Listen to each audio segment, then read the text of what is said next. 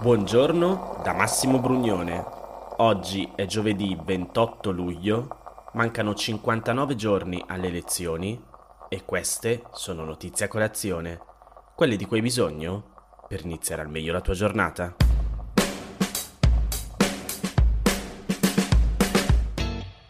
Evidentemente il bene del movimento significa che i due mandati rimangono e che non si fa nessuna deroga, perché come diceva già Roberto Casaleggio, derogare per qualcheduno è molto peggio che cancellare la regola stessa. Meno tempo si passa a litigare, meglio è. Sceglieranno gli italiani, non vedo dove sia il problema.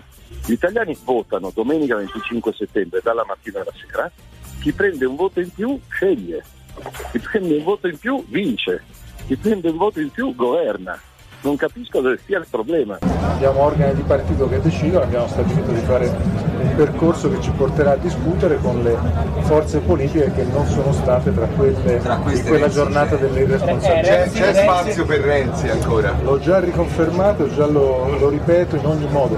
Noi non abbiamo veti nei confronti di nessuno. Faremo una discussione in questi giorni che in parte è già cominciata con tre criteri fondamentali. Tre criteri fondamentali, noi costruiremo alleanze elettorali con chi porta un valore aggiunto, con chi si approccia con spirito costruttivo e chi arriva al tavolo senza eh, porre veti. Dico una cosa semplice. Ieri Calenda si è candidato a fare il Presidente del Consiglio. Oggi ha censurato gli interventi che non gli piacevano dentro la direzione del Partito Democratico. Domani ci chiederà di fare una foto con la maglietta di azione come condizione per fare l'alleanza. Io dico questo, lancio da qui un appello a Calenda, datti una calmata, perché se vogliamo farla sta cosa, dobbiamo fare in modo che cose diverse stia, stiano insieme. Rivendichiamo la responsabilità, ma la responsabilità non è soltanto aver votato la fiducia al governo Draghi, peraltro con due parlamentari, la responsabilità è provare a vedere se si costruisce un progetto che riesca a parlare al paese. Insomma, come avete sentito, non è che si sono fatti grandissimi passi avanti rispetto a quanto vi ho raccontato ieri. Il Movimento 5 Stelle, o meglio, quel che ne è rimasto, guidato da Giuseppe Conte, si sta ulteriormente dividendo al suo interno nella discussione se rispettare o meno la regola dei due mandati.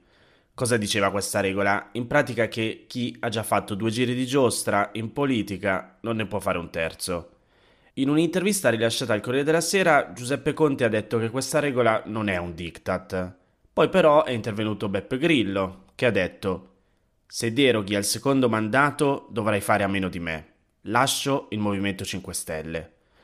Poche ore dopo allora Giuseppe Conte ha smentito queste voci e prima avete anche sentito cosa ha detto Toninelli. Insomma, anche su questo fronte ancora non si sa nulla di preciso. Il tema si pone perché se si rispettasse la regola non verrebbero candidati big del movimento come il presidente della Camera Roberto Fico, la vice di Conte Paola Taverna, l'ex ministro della giustizia Alfonso Bonafede e l'ex sindaca di Roma Virginia Raggi. Il vero tema comunque è il ragionamento che una fonte interna al movimento ha fatto alla DN Kronos. Il simbolo è di Grillo. Se Conte dovesse decidere di rompere, e non lo farebbe mai, andremo a sbattere. È Grillo che ci lascia senza Movimento 5 Stelle, non il contrario. Intanto, secondo la press, il Movimento 5 Stelle starebbe lavorando a un nuovo simbolo, con il nome di Conte, da presentare alle prossime elezioni del 25 settembre. Staremo a vedere. Il centrodestra invece, almeno in apparenza, sembra aver trovato l'accordo. Ieri si sono riuniti, hanno parlato e hanno deciso di confermare la regola che chi all'interno della coalizione prende un voto in più degli altri partiti sarà legittimato a guidare la coalizione stessa. Quindi sì, se fosse il partito di Giorgia Meloni a prendere più voti, avrà lei il diritto di decidere, in caso di vittoria alle elezioni, chi presentare come nome al Presidente della Repubblica come futuro Presidente del Consiglio. Potrebbe essere lei stessa oppure qualcun altro, in questi giorni è circolato il nome di Letizia Moratti, però davvero qui per ora siamo alla fantapolitica. Come vi dicevo ieri, intanto c'è da presentare le coalizioni, le liste e i nomi dei candidati. Finché non ci sono quelli è tutto un giocare a capire chi è più forte di chi nell'occupare appunto quelle caselle che dovranno essere riempite di candidati.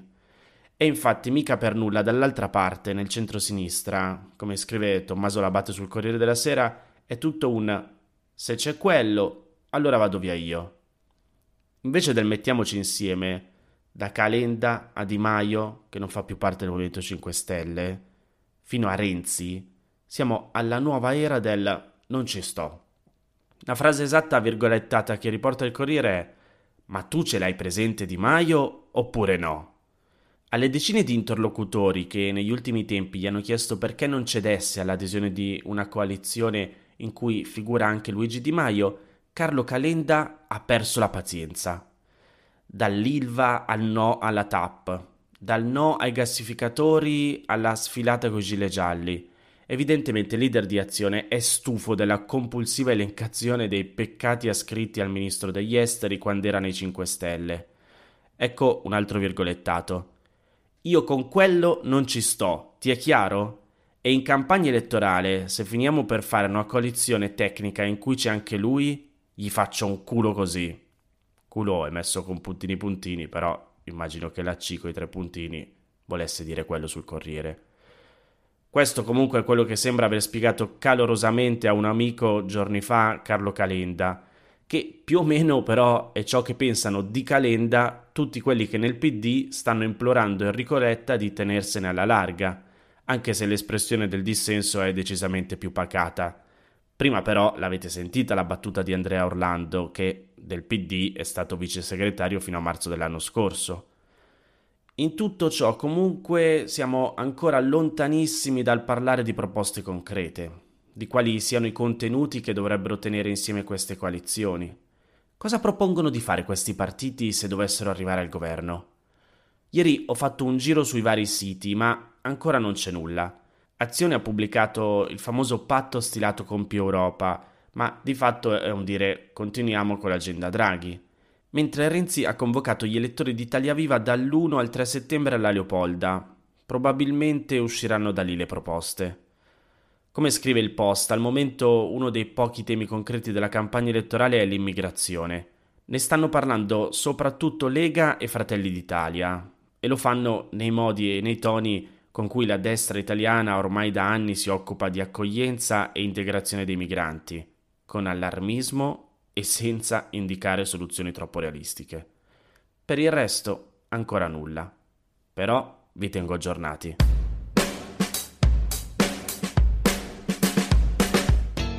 Vi ricordate l'accordo che sblocca le esportazioni di grano, fertilizzanti e altre derrate dall'Ucraina firmato qualche giorno fa a Istanbul? Ecco, da quel che scrive il Corriere della Sera rischia di saltare. A dirlo sarebbe il vice ministro degli esteri russo Andrei Rudenko, secondo il quale l'intesa mediata dalla Turchia potrebbe venir meno, leggo tra virgolette, se gli ostacoli alle esportazioni agricole della Russia non saranno prontamente rimossi. In sostanza, per Mosca, la revoca delle sanzioni è la condizione per far salpare le prime navi dai porti del Mar Nero. E rispondendo a chi gli chiedeva sulla possibilità di un fallimento dell'accordo sull'export di grano dall'Ucraina, il vice ministro russo ha detto: Nulla è da escludere. Ma cosa chiede esattamente la Russia? Di fatto l'implementazione della parte dell'intesa che prevede la revoca delle restrizioni all'esportazione di grano russo. Il diplomatico ha ricordato che le parti hanno concordato l'attuazione contemporanea di due documenti. Il primo riguardante lo sblocco dei porti ucraini e il secondo, tra la Russia e l'ONU, che riguarda la revoca parziale delle sanzioni alla Russia sull'export di grano e fertilizzanti. Nello specifico, l'accordo mediato dal presidente turco Erdogan prevede che una coalizione turca, ucraina e delle Nazioni Unite controlli il carico di grano sulle navi prima che percorrano una rotta preprogrammata attraverso il Mar Nero. Poi le navi pilota ucraine guideranno le navi commerciali contenenti il grano, seguendo una mappa di canali sicura, cioè senza mine, fornita dalla parte ucraina.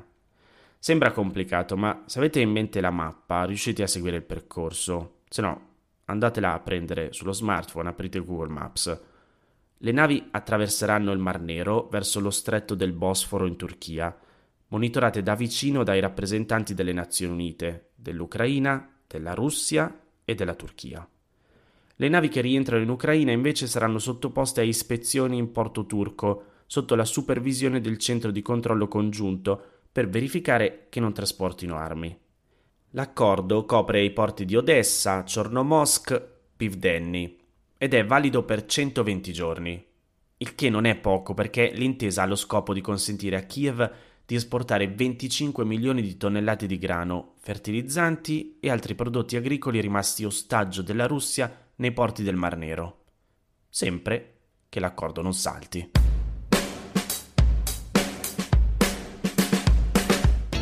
Rimango in tema di politica estera. Non fosse altro che sembra che ce lo stiamo dimenticando, ma la guerra in Ucraina continua a essere una realtà e le ripercussioni sono appunto internazionali. Il quotidiano Milano Finanza oggi in prima pagina scrive Guerra di Mosca all'Italia e parla della missione del ministro degli esteri Lavrov per contrastare gli accordi italiani sull'energia. Quale missione? Si tratta di un lungo viaggio appena concluso che è stato seguito con molta attenzione da Palazzo Chigi e il motivo è che somiglia davvero molto al tour che il governo e l'ENI hanno compiuto dopo l'invasione russa dell'Ucraina per cercare forniture alternative di gas.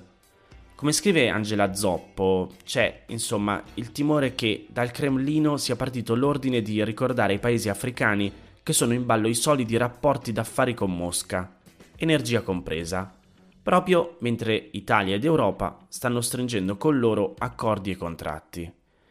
Il prossimo anno a San Pietroburgo si terrà il vertice Russia-Africa e l'agenzia TAS lo presenta così, leggo tra virgolette una possibilità unica di individuare aree a lungo termine e strategicamente importanti del partenariato in via di sviluppo con i paesi africani. Secondo quanto risulta a Milano Finanza, il governo potrebbe chiedere alla Didieni, Claudio Descalzi, di tornare in alcuni paesi africani raggiunti da Lavrov per consolidare le intese già raggiunte e non rischiare di perdere terreno a vantaggio di Mosca. Soprattutto ora, dopo la nuova stretta della multinazionale del gas russa Gazprom sui volumi di gas inviati in Italia e in Europa che ha fatto schizzare i prezzi, è essenziale che l'Africa non si sbilanci verso Putin. Il ministro della transizione energetica Roberto Cingolani vede al 2024 la totale indipendenza dell'Italia dalle fonti russe, ma le chiavi, oltre al contributo del risparmio energetico, sono proprio le forniture alternative. Non a caso sono due le tappe che hanno fatto suonare il campanello d'allarme, quella in Congo e in Egitto, due paesi nei quali Eni sta concentrando sforzi e investimenti per produrre gas da portare in Italia al posto di quello russo. Un altro aspetto che non sfugge agli osservatori è che la Russia si sta accreditando come facilitatore del processo di stabilizzazione della Libia, altro paese ad alta concentrazione di attività dell'ENI, facendo al contempo un favore al Congo. Mosca infatti ha promesso al presidente di aiutarlo a organizzare la conferenza sulla riconciliazione nazionale libica. E ora la domanda è, esigerà una contropartita sull'energia? Infine, Milano Finanza ricorda come, prima ancora di Lavrov, tra maggio e giugno scorsi, la Presidente del Consiglio della Federazione russa era stata in Mozambico, partner affidabile e collaudato, e altro paese per noi sensibile. Lì in Mozambico, infatti, Eni sta sviluppando le immense riserve del bacino di gas di Rovuma.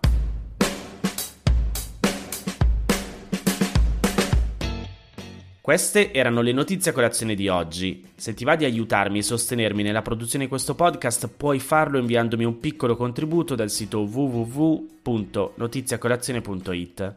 Se ti sei perso alcune notizie puoi andare indietro e ascoltare anche quella di ieri e se lo ritieni utile puoi condividere questo podcast inviandolo a qualche amico. È disponibile su tutte le piattaforme audio. Ricordati che se vuoi puoi iscriverti al canale Telegram di Notizie a Colazione per riceverle tutte le mattine direttamente sul tuo smartphone. Oppure mandami il tuo numero di telefono all'email notiziacolazione-gmail.com per riceverle via Whatsapp. Ti aspetto domani per iniziare una nuova giornata. Un saluto da Massimo Brugnone.